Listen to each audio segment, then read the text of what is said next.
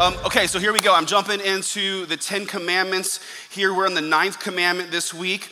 And I think this is probably the one I see Christians break most without realizing it. And I think by now you've probably realized that we all break God's commandments.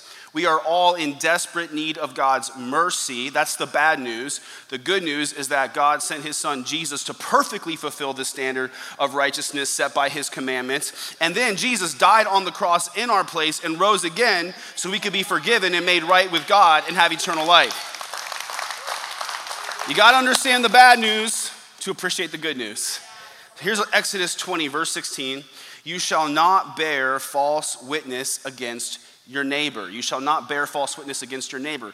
This commandment gets misrepresented oftentimes. People will say, you know, like the Ten Commandments, it says, you shall not lie. Well, that's not what it says exactly. Although bearing false witness can be a type of lying, and this does generally promote truthfulness, it says, you shall not bear false witness against your neighbor. And this is one of the top 10 from Almighty God, so you've got to get the full meaning of this. The Amplified Version says it like this you shall not testify falsely, that is, lie, withhold, or manipulate the truth against your neighbor or really any person. It's easy to tell a partial truth and manipulate the truth at the same time. I'll give you an example. When I was a kid, I was playing T ball, and to raise money for new uniforms, we got sent home with boxes of candy bars and I was given the commission to sell these candy bars to raise money for new uniforms. And when it was time to turn in the money to the coach, we turned the money in, and he looked at my money, counted up, and I was woefully short. And he said, Ryan, did you sell your candy bars? And I said, Oh, I sold candy bars. That was a true statement. What I left out was that I also ate 75% of the candy bars. I did sell candy bars. But I didn't sell all the candy bars. I ate some, I threw the wrapper down the drain gutter. My mom had to pay the difference, and I got a whooping, which I deserved, and I would possibly argue it was worth it. But I made a true statement, and at the same time, I bore false witness. Let me show you this. The Hebrew words for truth and lie are illuminating. This is from Dennis Prager's The Rational Bible series focused on Exodus. Both words consist of three Hebrew letters. See this. The Hebrew word for lie consists of the next to last three letters of the Hebrew alphabet. In contrast, the Hebrew word for truth consists of the first, middle, and last letters of the Hebrew alphabet. Hebrew words in the Torah have a great deal of meaning beyond their literal definition. A Jewish tradition points out the Hebrew word for lie encompasses a tiny percentage of the Hebrew alphabet, while the word for truth encompasses the entire Hebrew alphabet. Lies are a tiny fraction of what is real, whereas truth encompasses everything. So the ninth commandment is so much more comprehensive than you shall not lie. Let me give you my definition. A false witness, which is what the ninth commandment forbids us from bearing, a false witness is any misrepresentation of reality, a lie, a partial truth, or a twisting of the truth that hurts another person in any way, regardless of intention. Read it carefully. So if you say something that's false or partially true or misrepresents the truth that in a way that it hurts someone else whether that's physically professionally financially emotionally psychologically or reputationally whether you meant to hurt them or not whether you knew your words were false or not you have borne false witness and this is just as much a sin as murder in God's eyes with potentially as serious of consequences now, there's some bad teaching floating around this commandment, like some of the others that I've hit on, like the sixth commandment in previous weeks. We talked about how it doesn't say you shall not kill, it says you shall not murder. And some people have kind of misunderstood it in the past to mean you shall not kill, any killing at all. And that's how you get like conscientious objectors. And they'll say, you know, like, I can't condone any form of violence, no matter how evil uh, the perpetrator might be or how innocent the potential victim might be. And that's caused a problem based on a misunderstanding of the commandment, which says, you shall not murder, not that you shall not kill at all. So, I want to kind of correct some false teaching around this commandment by building a little bit of an argument here because it's going to be a stretch for some of you, and I want you to track with me. First off, is it always stealing to take something that doesn't belong to you? Okay, think about it for just a second. Is it always stealing to take something that doesn't belong to you? What if I see your wallet after church lying on the ground and I take it and I take it with me? Is that stealing? No, I see I'm securing it before some un, other unethical person takes it and does steal. There's a lot of shady people that go to this church. This is this is where we want them going, but like I'm securing it to give it back to you so it's not it's not as simple as maybe it seems on the surface. Hear me, I'm going to go further now. Not all deception is a sin.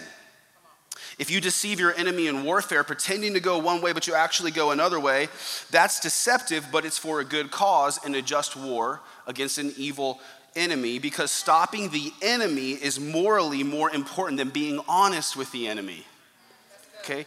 Now, track with me here. This is going to stretch some of you. Not all lying is wrong. I know some people right now, you're freaking out. There's alarm bells going off in your head. Yes, it is. Lying is wrong. It's a sin. Okay, not always. It can ethically and biblically be an act of love to tell a partial truth or even lie. And legalistic people don't understand this and they end up hurting people because legalism causes you to get so focused on the law of God that you can miss the heart of God I want to give you an example. I'm going to give you a silly example and then a serious example and then a biblical example to back up what I'm saying right now. Because you should back up a statement like that with the Bible, I think, right? Okay, silly example first. My wife, I love my wife. Let's say she comes home this week from the salon and she has just buzzed her head off like G.I. Jane. And she says to me, honey, do you like it? Now, the truth is, full answer would be no, I don't like it. I liked it better the way it was, okay? But in that moment, it's not like she can make her hair grow back, right? And so I also, I love every hair on her head, whether it's long or short. And, and maybe I'll have a conversation about haircut preferences before she gets her next haircut. But for the next six months, I'm into girls with short hair, I guess, right? So I could be like, yeah, I love it because I love you and I love your hair no matter what, right? Okay, well, here's, here's another example. Let's say I come out of the bedroom and I got a new swimsuit on, and I'm like, honey, does this swimsuit make me look fat? She can say, no. And, and that's not wrong, because honestly, it's my fat that makes me look fat, not the swimsuit. That's ethically and biblically an act of love to rephrase your partial truth in a merciful, loving way. Okay, here's a more serious example. In World War II, you had people hiding Jews in their pantry. Was it a sin for them to lie to the Nazis, like, no, there's no Jews here? Or was that right? See, I would say that was the right thing to do. But some people didn't get that. They thought, well, I can't lie, so Nazis knocking on their door. You got any Jews here? And they're like, yeah, they're in the living room.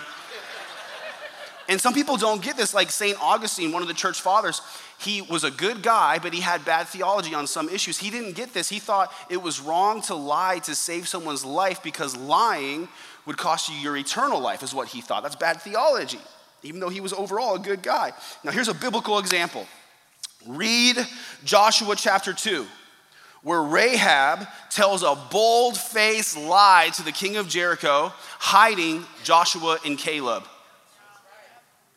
And in the New Testament, in James chapter 2 and in Hebrews 11, it praises her as a hero of the faith for doing so. See, the Bible has very harsh condemnation for liars. And a liar, as the Bible describes is someone who lives a lifestyle of falsehood for personal gain or to hurt others. But it celebrates the people who saved innocent lives from evildoers, even when they did it by lying, like the Hebrew midwives in Exodus chapter 1. So, in order to understand the ninth commandment, you have to realize the Ten Commandments were not just a moral code, but the foundation for a flourishing society, this new society, ancient Israel. In our nation, thousands of years later, we are based, we are founded on the same pillars of liberty and morality. And the ninth commandment is meant to uphold justice, and justice is the means by which you protect liberty and punish immorality. Justice is what declares evildoers guilty and the innocent not guilty. Justice sets the captive free and rights the wrongs of the wicked. Justice vindicates the victim and punishes the predator. Justice is vital to a flourishing society. And you cannot have a functioning justice system if witnesses give false testimony. So if you go to a courtroom and you have to give testimony, you swear in. I've had to give testimony in a court, and you swear in like this I promise, I swear to tell the truth, the whole truth, and nothing but the truth. So help me God. In other words, I will keep the ninth commandment. And this is true in the courtroom and also out of the courtroom. But where did this phrase, so help me God, come from? The phrase, so help me God, is actually an abbreviated form of the oath. So may God help me at the judgment day if I speak true, but if I speak false, then may he withdraw his help from me. That's intense, right? It's always been intense. This was such a big deal in ancient Israel that if you bore false witness against someone, whatever punishment they would have gotten is imposed against you. In Deuteronomy 19, it says this If a malicious witness comes forward and accuses someone of a crime, then both the accuser and the accused must appear before the Lord by coming to the priests and judges in office at the time. The judges must investigate the case thoroughly. If the accuser has brought false charges against his fellow Israelite, you must impose on the accuser the sentence he intended for the other person. In this way, you will purge such evil from among you. Then the rest of the people will hear about it and be afraid to do such an evil thing. And you must show no pity for the guilty. Your rule should be life for life, eye for eye, tooth for tooth, hand for hand, foot for foot. So, if you were going to lie about someone in ancient Israel in a way that cost them their, their business or their livelihood, your business would be torn to the ground. If you were going to lie about someone committing a capital crime, you would get executed instead. But here we are today in a world where clicks pay, views pay. So sensationalism is prioritized above truthfulness. We've got tabloids still today. People are just watching them on YouTube and reading them on blogs and on Twitter. So I'm going to do something in this sermon I almost never do. If you're a first time guest, this is a little bit of a weird sermon you, for you to come to for the first time. But I'm going to talk about pastors a lot in this message because it's very relevant. Now, there have been pastors who've abused their position of authority, and they absolutely need to be held accountable. Every orchard has some bad apples in it, right, regardless of the profession. But in Christianity today, in Christendom today, we've got bloggers who are always outraged, YouTubers, angry mobs on Twitter and TikTok who attack pastors and their ministries, telling partial truths and misrepresenting reality. And Christians not only eat it up, which is bad enough, but we repeat it. I heard that pastor was abusive, or I heard that pastor was a false teacher, or I heard that pastor was shady. And sometimes we'll say things like, not to gossip or anything. Listen, repeating false witness is the same as bearing false witness.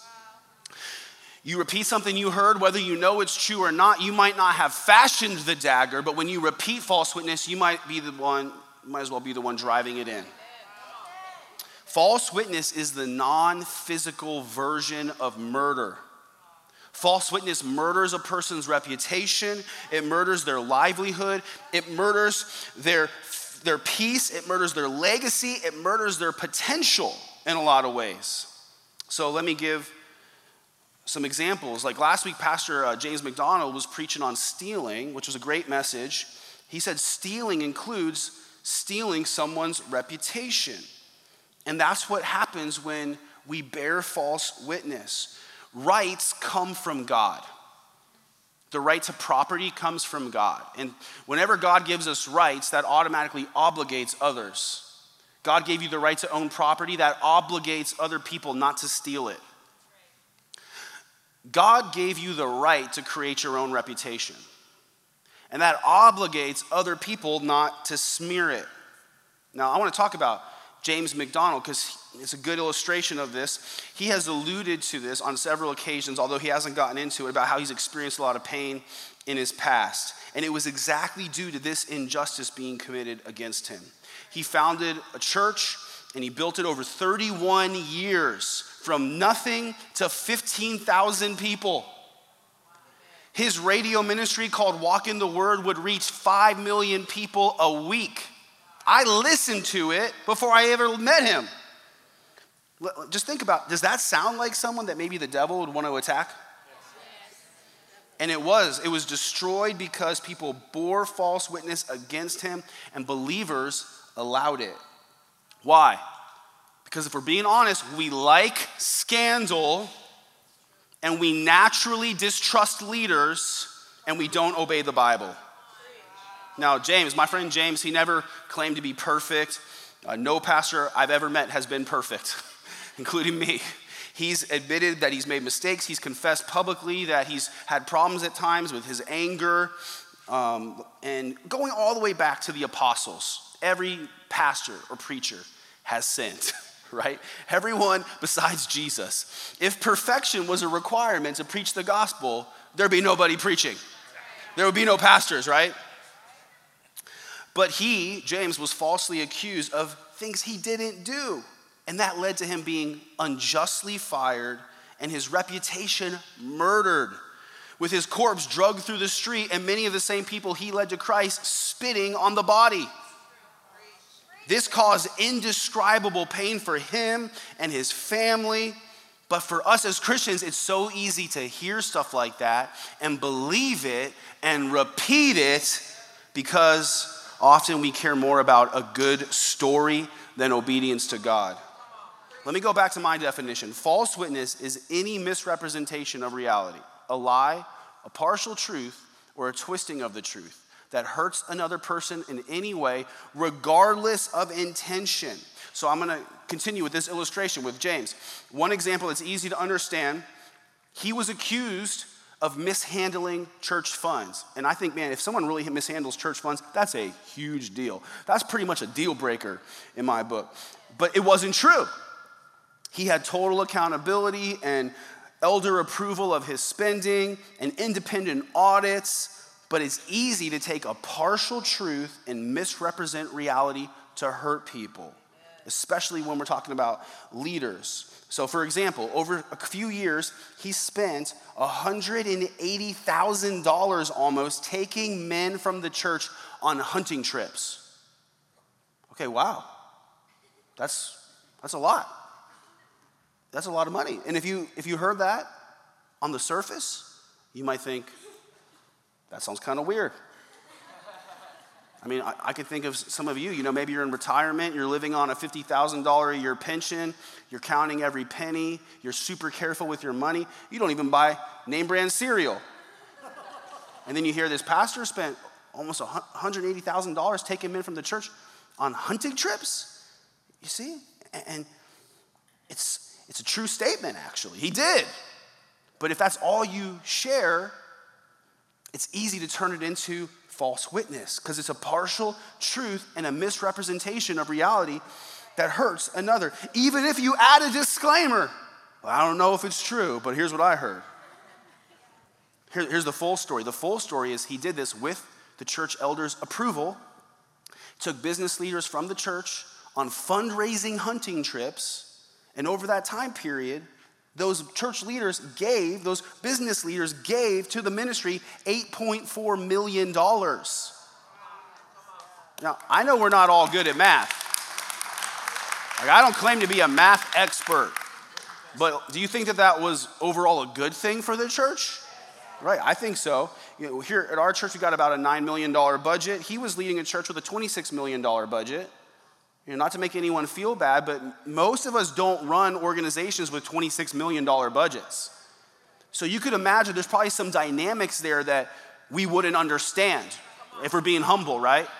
Here, listen though, not understanding the full story doesn't excuse twisting the story. Just because you're like, oh, I don't really get that. But here it is it's easier than it's ever been to destroy a leader with false accusations, or really anyone. Of course, there are leaders who do terrible things and they should be held accountable, but there's also a terrible enemy who has evil schemes to destroy. It's so easy today to destroy someone's life with a simple accusation because believers just eat it up and they don't listen to what God's word says. So, our friend James, he's now going through the legal system to systematically and legally clear his name, and he's winning on every count. He just, and that's good, that's justice. But even as he clears his name in court, that doesn't automatically repair his reputation, which was damaged by false witness, because not everyone who heard slanderous things is to hear about the court decision. So here's why God encoded in the Bible, in His Word, a protection, especially for church elders. Let me just ask you this. If God said something in His Word, even if it was clear but difficult to understand, would you believe it? Would you, if God made it clear and you didn't like it, would you still accept it? See, false witness against a church leader hurts not just the church leader, but the people in the church. This isn't a sermon about how we need to protect pastors because ultimately what, what happens is the people in those pastors' ministries get devastated. And pastors love their people. That, that's the thing we're here for. Here's what it says in 1 Timothy 5. Re- read this carefully with me. It says, Do not admit a charge against an elder. The NIV says, Don't even entertain an accusation except on the evidence of two or three witnesses. As for those who persist in sin, rebuke them in the presence of all. And I've done that so that the rest may stand in fear. In the presence of God and of Christ Jesus and of the elect angels, I charge you to keep these rules without prejudging, doing nothing from partiality. Let me just break that down for you. It says, you don't even take it into consideration. You don't even consider. You don't even uh, accept a charge against a church elder unless there's two or three witnesses. And that's implying either eyewitnesses, not like I heard it from somebody, or somebody who has evidence. And then when you have two or three, then you start considering it. Here's another thing it's telling us it says, those who persist in sin should be rebuked. Persist in sin. Because all pastors are people and people sin. All people sin. So, so if a pastor does sin, there, there are certain things that I think if a pastor does it, it's probably a deal breaker for that guy at that church at least, right? But if he persists in sin, like he won't repent, right, that guy should be fired, but otherwise not automatically. And then it's telling us here, you catch that last statement, in the presence of God and of Christ Jesus and of the angels, I charge you to keep these rules without prejudging. This is so serious that if you're to make an accusation, which sometimes you do have to make an accusation, if you're to repeat it, if you're to consider it, consider that you're doing this in the presence of God and Jesus and the angels. They're watching. They're watching. And here's what Jesus said in Matthew 12 I tell you that on the day of judgment, people will give an account for every careless word they speak. There's going to be a lot of people giving an account who are living in our times.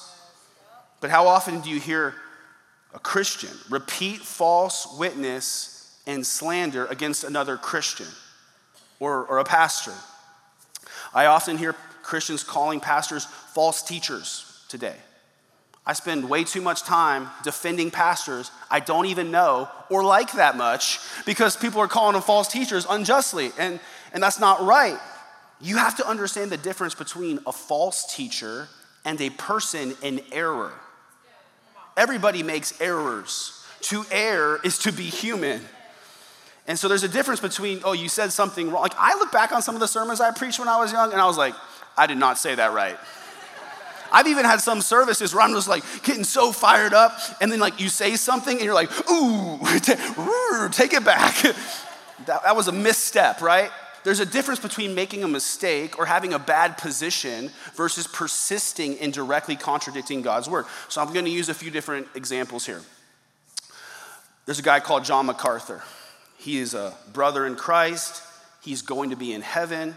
He has done a lot of great Bible teaching, he's written a lot of great commentaries, but he does not believe that the gifts of the Holy Spirit are in operation today. He's even had some very critical words of people who think they are, like me. Here's the thing I think he is wrong on that issue. I think he's dead wrong. I think he's in error. But that does not make him a false teacher. Now I'm going to go to the other side of the theological rainbow. There's a guy named Joel Osteen. He's on TV. He feels like it's God's calling on his life to encourage people and give them hope. He is a brother in Christ. He is going to be in heaven with us. But he gets a lot of criticism because he doesn't talk about sin all that often. And he doesn't talk about hell nearly as much as I do. and, and I think that that's a mistake personally. That's an, I think it's an error, but that does not make him a false teacher. And yet you'll see people, you watch the YouTube video that calls one of these guys, oh, he's this, that, and you just start repeating it like, like you know when you don't know the full story. And just because you saw a YouTube video or read a Twitter thread or read a blog post, it does not qualify you to bear false witness against a believer that you don't know and are not in a position to judge. Okay, I'm gonna give you another example. This is on the other hand, I made recently, personally, I made a public accusation against a pastor named Andy Stanley for saying things about homosexuality that directly contradicted God's word. First off, I heard him say these things with my own ears. And I had a conversation with him about it for almost two hours, so it wasn't just like a misunderstanding. Also, as a pastor, I am in a position to call out another pastor for bad teaching. That makes a lot of sense. And then further, two other people who were there and heard it themselves confirmed that what I said was true. And also, I prayed about sharing this for several years and, and consulted with other church leaders and pastors and how to handle it because I saw them continuing to go down this road. I didn't want to do that, I didn't get any joy in it, but I felt a responsibility to do it. And hear me on this just because there were three witnesses and I'm trustworthy, I like to think so, that still doesn't automatically make it true. It just means that according to 1 Timothy 5, now you've got to take it seriously. Okay, so I'm trying to teach you how to handle these things properly according to God's word. Here, here's what I want you to understand. This is difficult for some people, but follow me here. Even when multiple people make an accusation, that does not automatically make it true. Some people wouldn't believe this. Really? No, it's true. Even when there are multiple people making an accusation, that does not automatically make it true. Why? Because people lie. In 1 Kings 21, King Ahab wanted a piece of property next to his property. It looked real good, and he wanted to add it to the collection. So he went to the property owner named Naboth, and he said, I want to buy your property, or I'll trade you for another piece of property. Naboth said, No, I don't want to sell you my property. It's been in my family for generations. I can't sell it to you. King Ahab went away sad. He's throwing a pity party. And his wife came home, whose name was Jezebel. You ever heard of Jezebel? She said, What's wrong, honey? He threw a little pity party. She said, Oh, don't worry, I'll take care of this for you. She went and wrote letters in his name to the city elders and had them arrange false witnesses to accuse Naboth of cursing God and the king, which caused him to be unjustly executed, and the king got the land that he wanted. There were multiple witnesses, but they were false witnesses. Just because there's multiple people making an accusation doesn't automatically make it true. Recently, we saw the Me Too movement get a lot of steam. And it did some good things. There were some convicted predators who really did abuse people, and they were brought to justice, and that's good. But then it went too far when some people started to promote this slogan that says, believe all women. The problem with that is you can't automatically believe all women. Why? Because women lie too.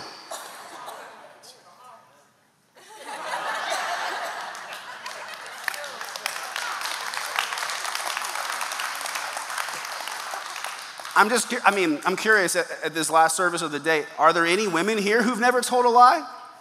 Because if there are, I would love to breathe the same air as you and just like touch the hem of your garment. So you can't just automatically believe people because people lie. Same thing happened to our friend, Pastor James MacDonald, after he was unjustly fired from his church based on false witness. Some of the elders conspired with their attorney to defame him and falsify evidence against him. And a judge actually ruled on this in August 31st of last year, Judge Jerry Esrig. He ruled that the elders who fired James and the church's attorney conspired to defame him, which is called crime fraud. And they lost their attorney client privilege, which almost never happens. So that's one of those things you hear about it, and it sounds like a crazy conspiracy theory. And then it turns out it was actually true.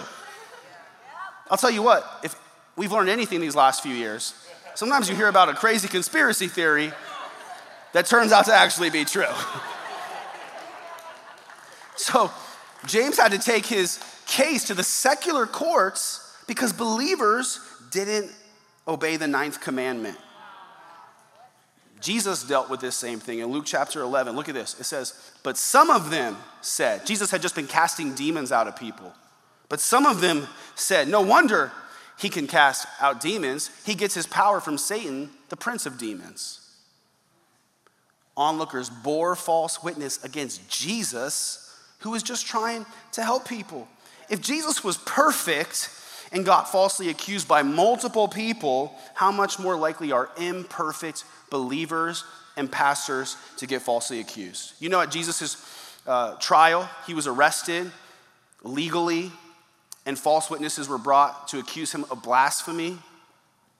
And he was convicted illegally based on false charges. Again, if a perfect man who never sinned once was falsely accused and falsely convicted, we have to be extra careful about accepting accusations against brothers and sisters in Christ. Amen? So I'm gonna wrap this up now, give you some practical keys quickly here how to resist false witness. First, refuse to listen to it. You need to be someone who says, I have no ears for gossip or slander or negative statements about people I have nothing to do with. Unless you're specifically appointed to a position of accountability, like a church, like, like we have a church board and denominations that provide oversight and accountability. Sometimes you're in a position like that and, and you should be paying a little bit more attention. But otherwise, we've got to say, yeah, I, I don't even want to hear it. I don't even want to hear it. You know why? Because sometimes you think, well, I'll just give it a listen. I'll just listen to what they have to hear. Maybe there's something important I do need to know about. But then the thing is, it's hard when you hear something bad about someone, even if it turns out it's not true, to let that not affect your view of them.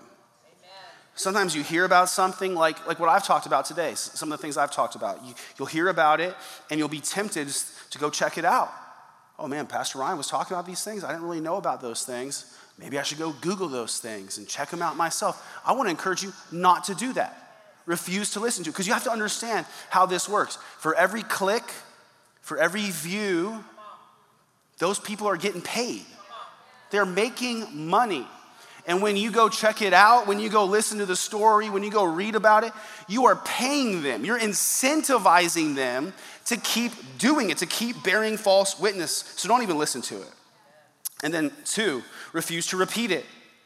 If you hear something that's negative about someone, listen, if you weren't there, don't repeat it. Don't turn around and, and then be like, well, hey, you know, just between us. I heard this from someone else. I'm just gonna share it with you, just you. You don't repeat it. Not to gossip or anything. I don't know if it's true, but I, but I heard, don't repeat it. In Exodus 23, it says, You shall not spread a false report. You shall not join hands with a wicked man to be a malicious witness. And when you repeat it, you are joining hands with the false witness. You know, the Bible talks about the accuser of the saints, the devil, is constantly accusing the saints. And when you repeat an accusation, you are joining hands with him in slandering the saints.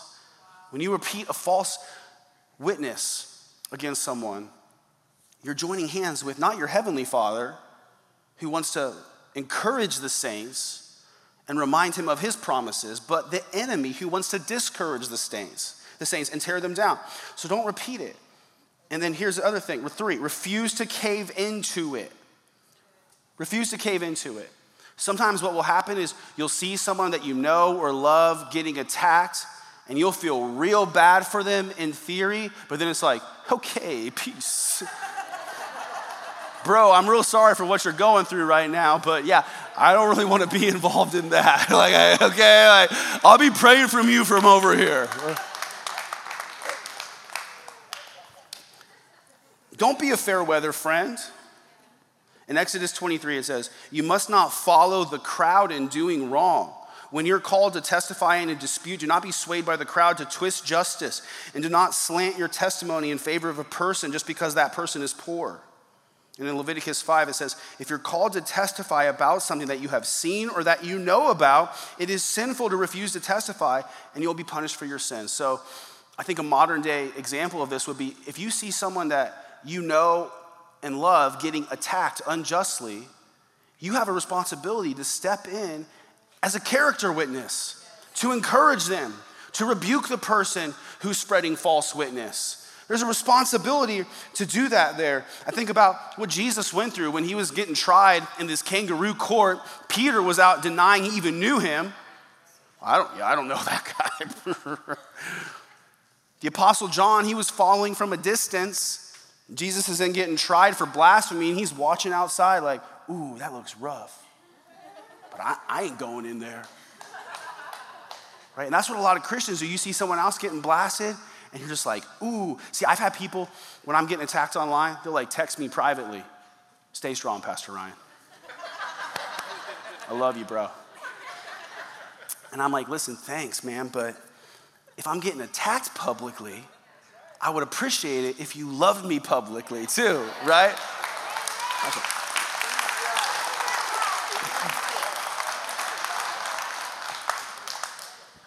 It's so easy. We, we, get attacked from all different directions today. You'll get like super right wing conservative Christians who become Pharisaical and they'll unjustly attack anyone that has a different position than them on anything. You're a false teacher. On the other side of the spectrum, you've got radical progressives who hate our biblical conservative theology, but they can't attack our theology. So, what they do is they try to problematize the ministry. They try to stir up problems and drama around the whole ministry as a way of taking those people down. And a lot of people, they just get caught up in the emotion of it and they give in to the crowd. Don't do that. Here's a fourth thing consider valid accusations carefully, soberly, and justly. Don't get caught up in the emotion of a, uh, an accusation against someone. If you are in a position, especially, to consider an accusation. Maybe you're, you're, a boss and you have to consider an accusation against an employee, or you're the principal and you got to consider something that happened with a teacher. You got to be thorough, careful, and just. You got to ask questions, get all the details. Who said this? Do they have an axe to grind? What might they gain if the accused is convicted? What does the accused have to say in their own defense? We have an important process in our legal system, which is based on the Bible's legal system called due process. Due process means you are considered innocent until proven guilty. We've kind of flipped that in this day and age. It's like we're gonna think of you as guilty until you prove yourself innocent, and even then, maybe you're still guilty in our eyes. Due process is so important that our government will pay for you to have a defense lawyer, even if everyone knows you did it. Like you could be on video committing a crime, the government will still pay for you to have a defense because that's part of due process and is necessary for justice. And then lastly, remember the consequences of false witness. This has serious consequences. It can destroy people's lives. And scripture has very stern language about false witness in it. Proverbs 6 says, There are six things the Lord hates, seven that are an abomination to him haughty eyes, a lying tongue, hands that shed innocent blood, a heart that devises wicked plans, feet that make haste to run to evil, a false witness who breathes out lies, and one who sows discord among brothers. Revelation 22 talks about heaven and hell and those outside of heaven. It says, outside are the dogs and sorcerers and the sexually immoral and murderers and idolaters and everyone who loves and practices falsehood. I, Jesus, have sent my angel to testify to you about these things for the churches. He was warning us. In Proverbs 19, it says, A false witness will not go unpunished and a liar will be destroyed. When we start to hear negative testimony about someone, yeah, if we, we weren't there, we don't know it, like we should be uncomfortable with that. Like, we, we need to get more uncomfortable with that again. Like, oh, you know, I don't really want to be a part of this. Like, I don't want to hear this, right? Because the stakes are so high. Now, we know that there are people that do wrong. And in this world, our, justi- our justice system doesn't always function perfectly, does it? Sometimes innocent people don't get justice. Sometimes evil people get away with wrongdoing. And that's a tragedy. But the good news for us is that in the end, there will be justice for everybody. You might have been victimized in this life, and maybe the person that hurt you was never brought to justice, never caught, never convicted. And that hurts, it's hard. But there will come a day when the Bible says that Jesus will judge the living and the dead for everything they've done, every thought they thought. And there are evil people that get away with their evil deeds in this day and age because they're powerful and they have money. But there's going to come a day where every knee will bow in heaven and on earth and under the earth, and every tongue will declare that Jesus Christ is Lord. He will judge the great and the small, everyone, for their deeds. Now, listen, we hear about that, and we tend to think about the people who've sinned against us getting justice. We don't always think about the fact that we too have sinned against others. And we've got justice coming for us. And the truth is that unless something changes for us, we're going to pay the price for our sins. God has a record of every thought you've ever thought, every deed you've ever done. And you know, we talked about the accuser of the saints. He is in the throne room of heaven before God, accusing the saints day and night right now. He's standing before God talking about you. You know that he did this. You know that she said this. You know nobody knew it, but he got away with it. He did this thing. She did this thing she said she wouldn't do anymore. He did that thing again. He calls himself a Christian, but he's doing this, and the devil is trying to skew God's love for you. But he can't do it because God's mercy is new every morning and his love is faithful. And there's going to come a day when that changes. In Revelation 12, it talks about the end times. It says, And I heard a loud voice in heaven saying, Now have come the salvation and the power and the kingdom of our God and the authority of his Christ, for the accuser of our brothers has been thrown down.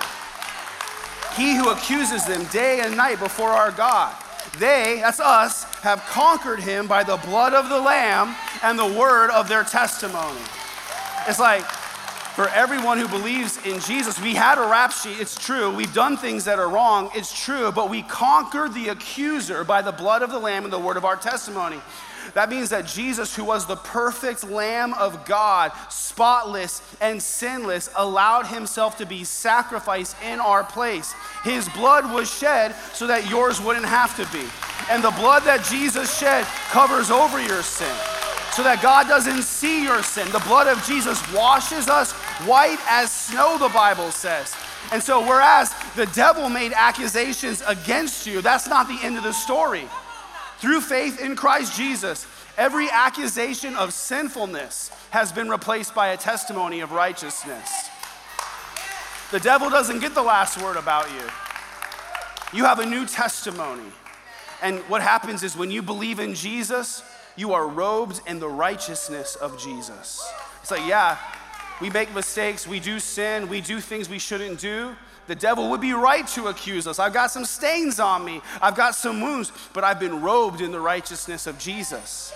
I've been robed in the perfection of Jesus. You've been covered in the perfection of Christ Jesus. So when God the Father looks at you, he doesn't see your track record, he sees the track record of Jesus you have a new testimony.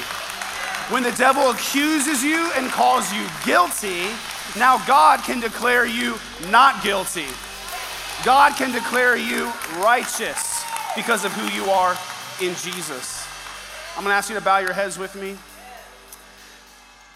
If you're here today and you're already a Christian, you know that's my testimony. I, I, don't have to walk in guilt, I don't have to live in shame because I've been declared righteous through Jesus Christ.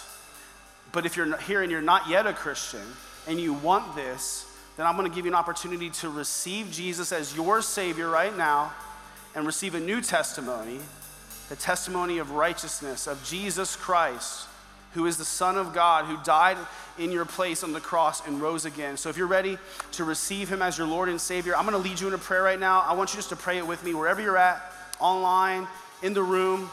Just say, God, I have sinned against you and I need your forgiveness. I know that I can't sin myself or save myself, and I know that I've broken your laws. But I believe in Jesus that he's the Son of God, that he lived a perfect life, that he died on the cross in my place, and he rose again. I believe that through Jesus, I'm saved, I'm forgiven, I'm chosen, and I'm loved. I'm gonna believe what you say about me, God, that I'm your son or your daughter and that from this day forward, I promise to follow you to the best of my ability wherever you lead me. In Jesus' name, amen. Amen.